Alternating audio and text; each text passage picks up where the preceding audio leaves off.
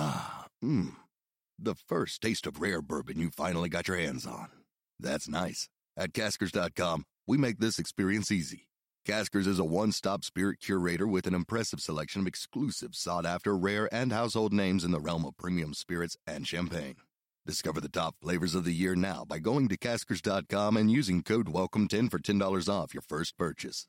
Get $10 off your first purchase with code WELCOME10 at caskers.com. The following podcast contains a bit of explicit material, but much, much more that is not explicit, just as a percentage. It's Monday, February 8th, 2020. From Slate, it's The Gist. I'm Mike Pesca. Are you like me? Do you like the anchor of the CBS Evening News with Norah O'Donnell, namely Norah O'Donnell? But do you not want to see her on a mountain with Beavis and Butthead? So I'm talking about the Super Bowl, obviously. What? And the ads played during the Super Bowl. And there was one, actually, it was like a series. There was Patrick Stewart on a mountain. James Corden was on a snowmobile. Dora the Explorer was there on a mountaintop. But there, this ad for the Paramount streaming service, there, I noticed in one of the iterations of the ads, a blink and you miss her cameo by the anchor of the CBS Evening News, Norah O'Donnell. Sure, you came to the Paramount streaming service to get your fix of Dora and Benny if they're going to solve their mystery, but after that, we're going to need someone really competent to throw it to Jeff Pegues with the details. Wait, if Norah O'Donnell is there, is CBS News and Elections Survey Director Anthony Salvanto also on the mountain? Perhaps at a lower altitude, a rocky crag that he rappelled down after he got his crampons entangled in a Quinnipiac survey of registered voters. Norah O'Donnell was on a pantsuit on a mountain. Also, another mountain related ad was this one. How did a blind man conquer Mount Everest? How did a kid who loved NASCAR, just know in his heart, one day he'd win the Brickyard and Daytona 500? Okay, let's work backwards. The answer to the NASCAR guy is he didn't know. He didn't actually know. Everyone who gets to that level of racing or sports believes in themselves, and every race has a winner. So, ipso facto, the winner will have believed in himself. Now, the blind mountain climber thing, that is a legitimate question. The guy who did it, Eric Weihenmayer, actually climbed the highest peak on seven continents. An amazing, amazing achievement. But what is this all leading up to? For those who believe in their dream of a new home, Guaranteed Rate is a mortgage lender with all the right tools. Oh, okay. Okay, now this pushes aside the what is Norah O'Donnell doing on a mountain question in my mind so that my mind can dwell on the question what the hell does a blind mountain climber have to do with mortgages?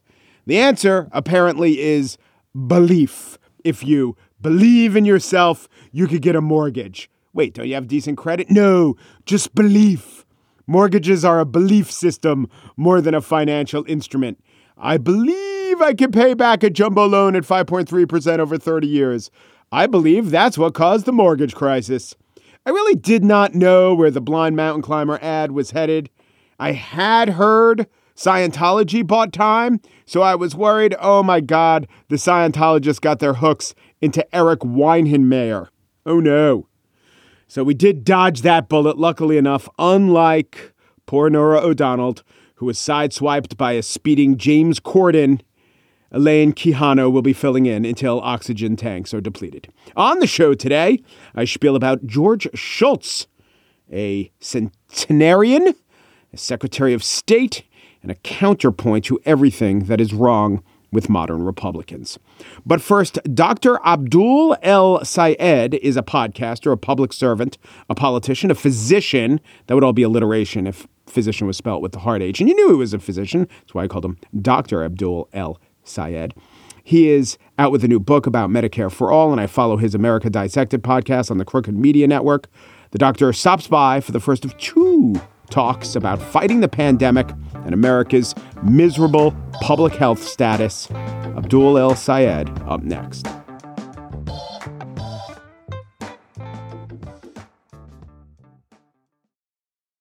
The Defender is a beautiful car, but beauty is, of course, sometimes only skin deep. Not with the Defender. Let's talk about the interior. It's robust, built with integrity. Yes, it's designed iconically, the exterior, that's what compelled me. My, my neighbor Jay says, Mike, you see what's on the block? It's a defender. And I look down the block, and indeed there is.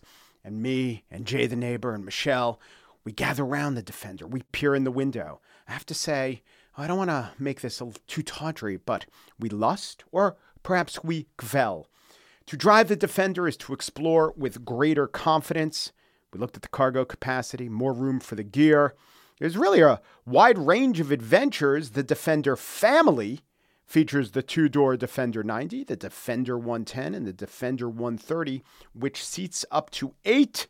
Push what's possible with a vehicle made to go further. The Defender 110. Learn more at LandRoverUSA.com slash Defender. Abdul El Sayed is oh so many things. He was executive director of the Detroit Health Department from 2015 to 2017. He ran for governor, and did very well in the Democratic primary. He has a podcast with Crooked Media. Those are the Pod Save America folk. And wait, how could a guy like this not have a Substack? I think today, on the day we're interviewing him, he just announced his Substack. Is that right? That's right. What's it called? It's called The Incision. Folks can go to incision.substack.com. okay, so that was a blatant that was a blatant piece of promotion, but I did want to have you on because you do have uh, your name and voice in so many different media. So why not why not this one, this specific one? Welcome to the gist. Hey, thanks for having me, Mike. I uh, excited to be here. So as I've uh, I've followed your work, which uh, I was aware of you and reading what you were writing pre-pandemic, you were the sort of person who would always talk about medical issues and epidemics, but you were very very conscious of social media epidemics and information epidemics. And my first question is in what way is social media contagion and the way we get information? How is that crashing into the realities of this novel coronavirus in ways that maybe 10 years ago, people well trained in public information and public health would never have anticipated? You know what, Mike? What this pandemic is teaching us every single day is the fact that the social is biological what's happening around us, the circumstances in which we live, the decisions we make about how we allocate resources, all of those things shape what ultimately happens in ourselves. And it's interesting, right? I spent a lot of time in medical school learning about the bad decisions that cells make. And it turns out that a lot of that has a lot more to do with the bad decisions that we as people make and our societies make because of that. And right now in particular when you think about these two concepts of virality right there's of course an actual virus that is going viral in the population but part of the reason it can do that is because we've got disinformation that is constantly going viral in our information ecosystem and the capacity for social media uh, to both aggregate people who believe or are susceptible to believing misinformation.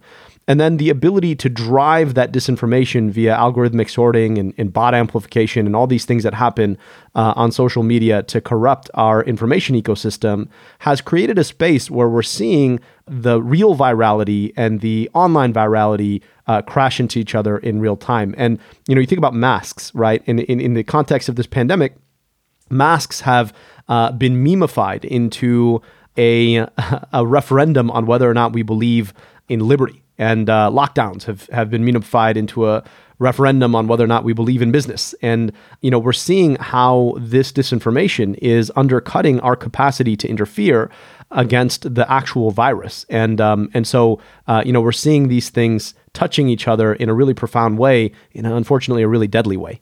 Now, that's all true, but here are a couple of um, counter examples. So, in the country of Saudi Arabia, something like 80% of people are on Twitter, but there's 100% compliance. Why? Because even though they have a lot of viral media, they have a, a, a dictatorship, uh, a kingdom. And when the king, when, well, it's not the king, it's the crown prince, says do something, that thing is done. So, that's, that's one example. Another is for all the horrors of social media and the ability to spread disinformation, it of course also spreads information information and there's it's weird that we have the pejorative form of information disinformation but not a positive form. So let's call it accurate information. And if you add up all of the benefits um, telling people where the vaccine is available getting people information at a moment's notice would we know as much about the variant if we weren't connected for instance through social media i wonder if the net net as the business guys would say of the information we live in has made our response to the pandemic better or worse? As a whole. If we were living in a time of three networks and a morning and afternoon newspaper, do you think that fewer people would be dying of the coronavirus? I'll be honest with you. I mean, it, it is really hard to decouple just because the information age is, is in this moment in which we live is so fundamental to a lot of the other advents of technologies that have facilitated our our response to the pandemic. But I would I would say this that the very example that you gave us with Saudi Arabia and or even China demonstrates that the ability to drive a a singular message is is really still quite important. That being said, I would rather live in a country every day that uh, gives me the right to free thought and an exposition, even though um, that means that we need to have the responsibility to, that comes with those rights to use those things appropriately. And I think what we're trying to do at this point is to, to ask where the balance is. I'm not going to lie to you though, right? I actually think that in so many ways, our response to this pandemic even if it's if it's facilitated a substantial amount more information has actually been far less clear and, and, and far more noisy because of the the way that social media works to proliferate all kinds of information and especially the bad kind. And so, unfortunately, uh, we have we have we have misused the the rights that we have and failed the responsibilities that come with those rights in this moment. And I do think that we have a responsibility to step back and ask, what is it about our information system and the incentives that drive social media usage and social media corporations that have taken away the kind of clarity that we would have wanted in a time of national crisis like this one. And again, it's not just the public health crisis, it's also the backdrop of a political crisis. And you saw these things crash into each other as well, right? And we saw that, you know, come to a crest on, on January 6th at our nation's capital in the form of a riotous insurrection. But for the year before that, it was fomenting um, a, uh, a full on bolt from basic scientifically driven public communication around a very deadly disease that was being communicated amongst amongst us. And so we really are, I think, in a moment where there is a crisis of communication, and uh, I think we have failed to act responsibly around the rights we have around our ability to communicate and, and say what we believe and say what we think. Do the people who do communication, public health communication, I know that there are challenges, say, in the developing world where people are reticent to get injections or vaccines. And it is known that you have to explain, perhaps to the people of Cameroon, the benefit of being treated for Ebola. But I don't know that it was conceived that in the developed world, quote unquote in America that that same kind of handholding and rebuttal of disinformation would ever occur. It seems to me a totally different skill set of the people who are in the public health field in the United States and one they couldn't have anticipated as recently as a decade ago. Yeah, I'm going to say a couple things about that, Mike. I think number 1, this pandemic has forced us to deal with a reckoning around the the fact that for a long time we had confused wealth with reason and enlightened thought. And you know, our I country can't, I can't agree. Sorry to interrupt. God bless you for saying that because I can't agree with you more. I get so upset when people say things like, in a country like America, in America, the richest country in the world, and then they talk about an example of the pandemic, the vaccine rollout being botched, or the pandemic running rampant. And it angers me to think exactly what you just put into words that we've conflated wealth with something else. But sorry to interrupt. Go ahead. No, I, I agree entirely. I'll tell you, I grew up between my suburban childhood home in uh, southeast Michigan in the suburbs of Detroit and um, Alexandria, Egypt, where my father immigrated from. And uh, I'll tell you that those folks are just as smart and just as thoughtful as we are here. The difference is access to resources, and a lot of a lot of that is because of our country's own policies that have robbed a lot of those societies of the means of being able to build out uh, the kind of economy that we take for granted here. The second point, though, is that I think this is going to be a moment where public health communicators really have to step back and take stock of the information system in which we are operating. Because I think in the past, the assumption in public health communication was you just need to share the facts, right? And you need to give people the data, and people will make really smart decisions. And th- the problem, right, is that unfortunately, right, the facts and the data are just not enough. We have to give people the, the context, we have to be able to put our facts and our data in a narrative and we have to get a lot better at defensive communication um, from people who uh, want to systematically disinform as a function of their own need or want to uh, profit on the back end of that. And so I don't think public health was really quite equipped with the ability and the nuanced communication capacity to take on this issue in real time uh, in the way that this pandemic has forced us. And I think those two issues, right, our conflation of of wealth and reason, and uh, the failure of the public health uh, community to communicate as in a nuanced way about this pandemic in an inspiring way, I think have um, have in some respects sort of forced a, a real moment of pause and I think for a long time, we'll be thinking about what this means for us uh, as a society and what it will take for us to fortify the public's health in the future. Right. And on the one hand, you could excuse public health communicators because we've never had a pandemic like this in terms of the medicine, but also in terms of the president who was president then and the way we communicate. However, I would say if you look at the other scientific discipline of climate change, people have studied a lot about communicating about climate change. And that thing of, hey, if we just put the facts out there, the facts, people will attend to the facts and people will recognize what are the true facts. It doesn't work, doesn't work nearly as well as we need it to work. And it's not as if, you know, by now, by 2021, we realize this and there are different, there's schools of thought about how to communicate about climate change that aren't just a recitation of facts. And yet, when it came to this, no less an emergency, but a more acute emergency, no one seems to have learned the lesson in that somewhat related discipline. Yeah, I, I, think you're absolutely right. And I, I, say this, of course, as a public health communicator, right? I, I, um, I know. This I am. I'm asking you these questions. Yeah, I, yes. I, I am. I'm. I'm. Um, I'm not trying to take my, my colleagues to the woodshed. I'm just. I, am saying that all of us, I think, we we, we all need to go spend some time and, and be thinking about it. But you're right. I think. I think that is a, a really important parallel. And it goes to show the fact that, unfortunately, from a disciplines perspective, we in public health have, I think, done two things poorly. Number one, we have not taken the time to step outside of our own issue area and, and, and, and take notes about the approach that we we take to things like climate change or other forms of risk communication. And second, I think we have failed to account, and I would say this also about about climate change communicators too. We have failed to account for the changing trend in polarization and the way that politicization of basic facts has changed the way that people are uh, either receptive to or completely opposed to the information that you're sharing. Um, and on that second point around um, you know political communication, I actually unfortunately think that you know as we take this these issues on, we're going to have to balance you know speaking in political ways, uh, lowercase p political ways, while still trying to depoliticize basic fact because of the way that politics has almost like a tidal wave engulfed engulfed every aspect uh, of our public communication and discussion. Well, do you do that? I mean, I don't disagree with uh, your take on things, but you're positioned within Crooked Media. You're, I, I, don't know if you're a member of the DSA, but I've seen material that they put out where they say you're a friend of the DSA. I wouldn't want to tell you not to be political. The politics are what affects change, but do you epitomize decoupling political talk from medical talk?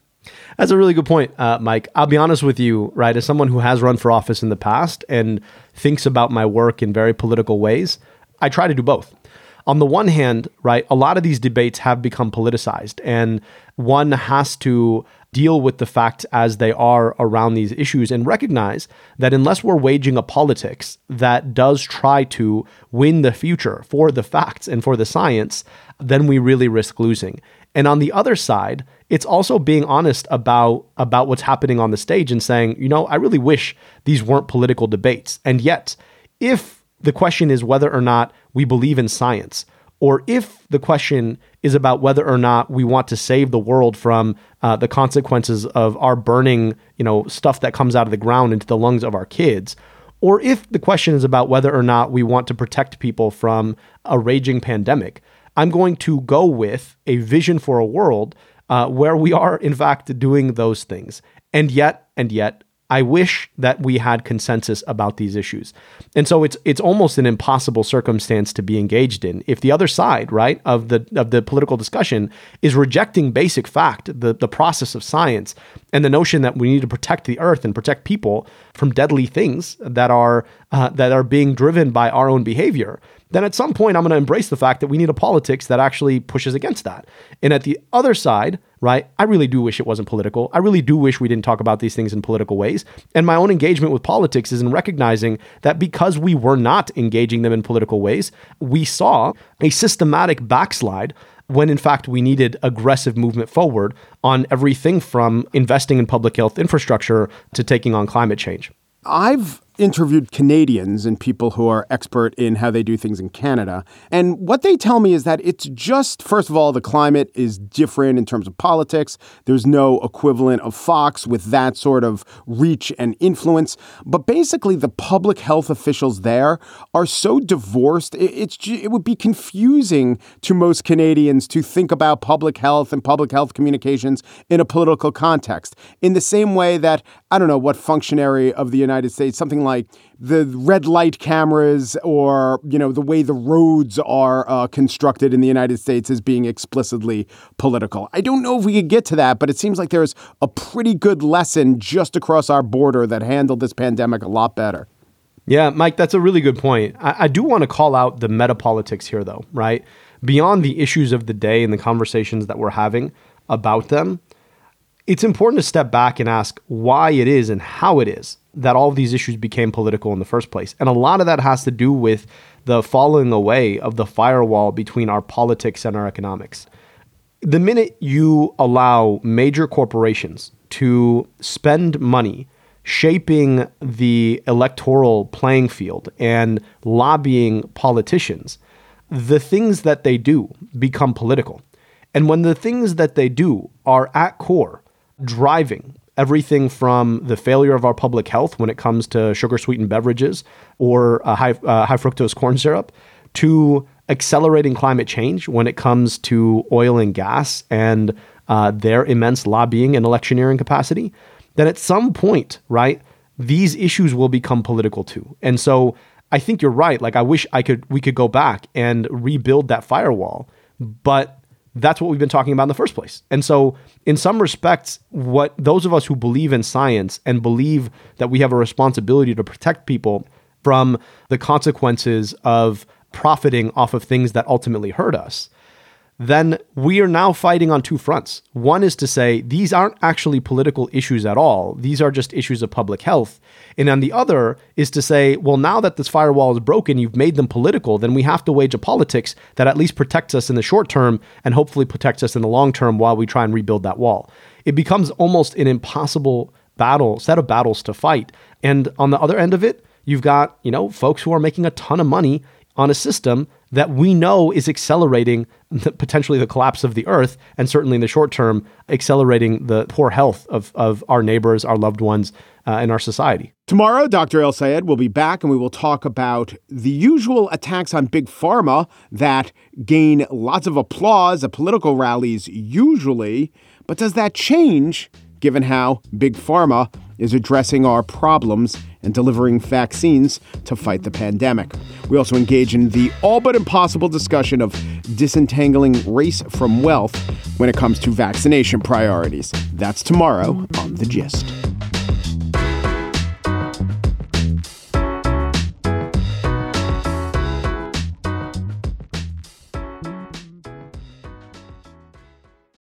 Shipping can make or break a sale, so optimize how you ship your orders with ShipStation.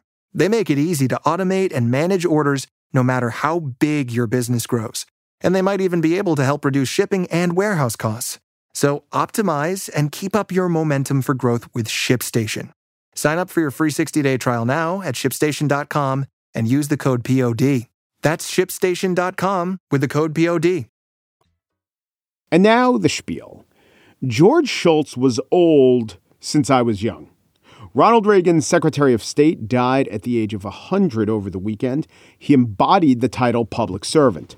Shultz worked for Dwight Eisenhower's Council of Economic Advisors. He was Nixon's labor secretary, director of OMB, and treasury secretary. He was an intellectual and academic. He was associate professor of industrial relations at MIT, and then a professor and eventually a dean of industrial relations at the University of Chicago Business School. Also, he was a tenured professor at Stanford before he even became Secretary of State. Therefore, he joked, I really don't need the revolving door of post government employment because tenure is a pretty sweet gig. Actually, those aren't his words, the pretty sweet gig part. because it should be noted, according to an obituary in the Financial Times, quote, he was not a charismatic man and scarcely uttered a memorable phrase. Whoa. Well, I do think he did many memorable things, and memorable things were said about him. Like when the chair of the Senate Foreign Relations Committee, Joe Biden, said during confirmation in 1982, after Reagan's first Secretary of State, Alexander Haig, stepped down amid turmoil. You are at least as qualified intellectually, politically, morally, and every other way as any man has ever sat before us, uh, before any of our committees. But to get to the specific question, it's either a structural problem we have or serious personality problems. Now, to prevent you from thinking that I'm engaged in a hagiography of Shultz, know this. Shultz was quite imperfect on some policies. He stalwartly defended, indeed implemented, the Reagan administration's support of South Africa's apartheid regime. Here he is arguing with, once again, Biden. This is from a few years later, I think 1986. Biden was citing historical parallels between apartheid and the United States history and faulting the administration for continuing their support of the ruling minority white party in South Africa. And then you say the fourth principle is that our policies and those of our allies ensure that we expand political liberties in the post apartheid South Africa. Mr. Secretary, maybe it's because I come from the civil rights movement in this country. We sat there and we heard the same kind of arguments, the same exact arguments. We cannot impose from the North a solution on the South.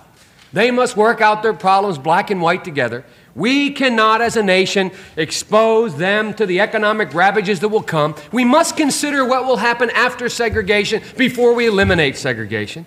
My Lord. And finally, that is not an accurate Let me parallel read it. Let me because read it. Because we don't say we have to consider what happens after the uh, Let me read your- before we end it. We have said again and again and again that it's an abhorrent system, and I can be You just as state four emotional as you principles. can about assume that, and they're it equal- needs to end.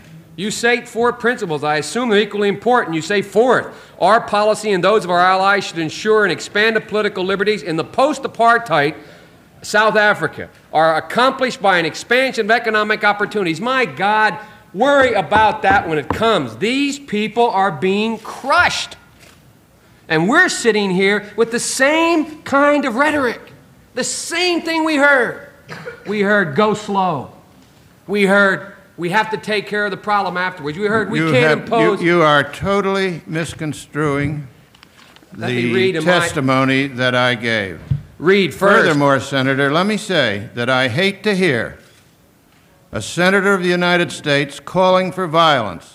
I'm not calling That's for violence. That's what you're doing. I hate to hear. exactly what you're I doing. hate to hear an administration and a Secretary of State refusing to act on a morally abhorrent point. I hate to hear this country. I'm ashamed that this country. It went on for a little while longer, Biden waving around paper, getting indignant, Shultz calmly asserting that a cautious way forward was the only way. That was a fiery exchange, and on that one, Biden won, history has shown. I said it wasn't a hagiography. But let's also note that Shultz made great strides on most areas of foreign policy. He was a skilled treaty negotiator. You could argue he helped rid the world of more nuclear weapons than any man who has ever lived, and he could be seen as the architect of the foreign policy that at least coincided and, I'm going to say, actually correlated to the end of the USSR. Again, it's not a hagiography. It's not even an obit. That's not why I wanted to talk about him. Because I was thinking of George Shultz not in terms of a eulogy, but a jumping off point. As Bloomberg columnist Jonathan Bernstein wrote, quote, the death of American statesman George P. Shultz at 100 just before the second impeachment trial of Donald Trump, well, it's hard not to see it as a symbol for everything wrong with today's Republican Party. Shultz was a good example of how a reasonably healthy party operates. Parties need governing professionals, people who actually know how to make things work after an election is won. And healthy parties look out for and promote talented people. Experience doesn't necessarily produce success, but inexperience is a serious obstacle to any administration. And beyond inexperience, this is me now, not Bernstein, I would add competence. You need to avoid incompetence, not literally cultivate it. I was thinking about Trumpism and remembering hearing an analysis of Afghanistan and the popularity of the Taliban. And this person was saying, you know, the Taliban might have a good message to appeal to the people. They certainly play to the people's resentment, but all the things they stand for, all the things they promise, will not make them effective leaders. The return to the 13th century caliphate, great, doesn't keep the water filtration plant running. Adherence to a strict Sharia law, a crackdown on kite flying, might get a cheer, doesn't help the electrical grid from falling apart.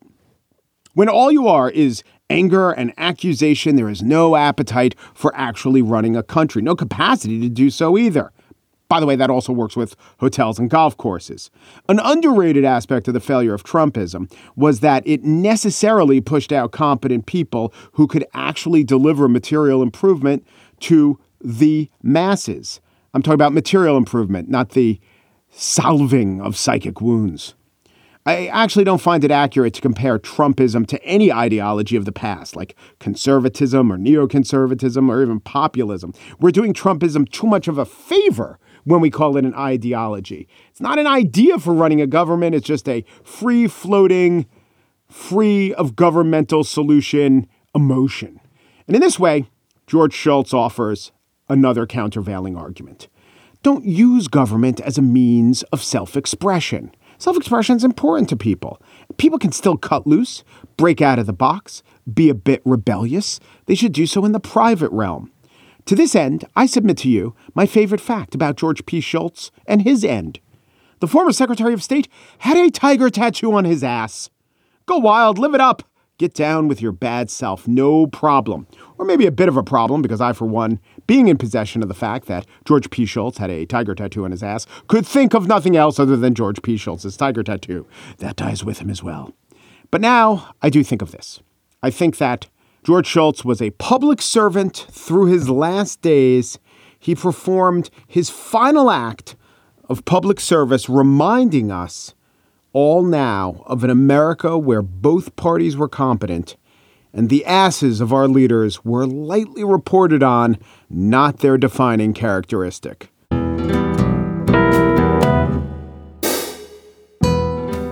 And that's it for today's show. Cheyna Roth, GIST producer, wants you to know that, you know, my Super Bowl coverage did lack the point that the key to the Chiefs' game was their banged up offensive line, thus allowing Shaq Barrett and Jason Pierre Paul to harass Mahomes all day. She's been going on and on about how, how could I not mention that?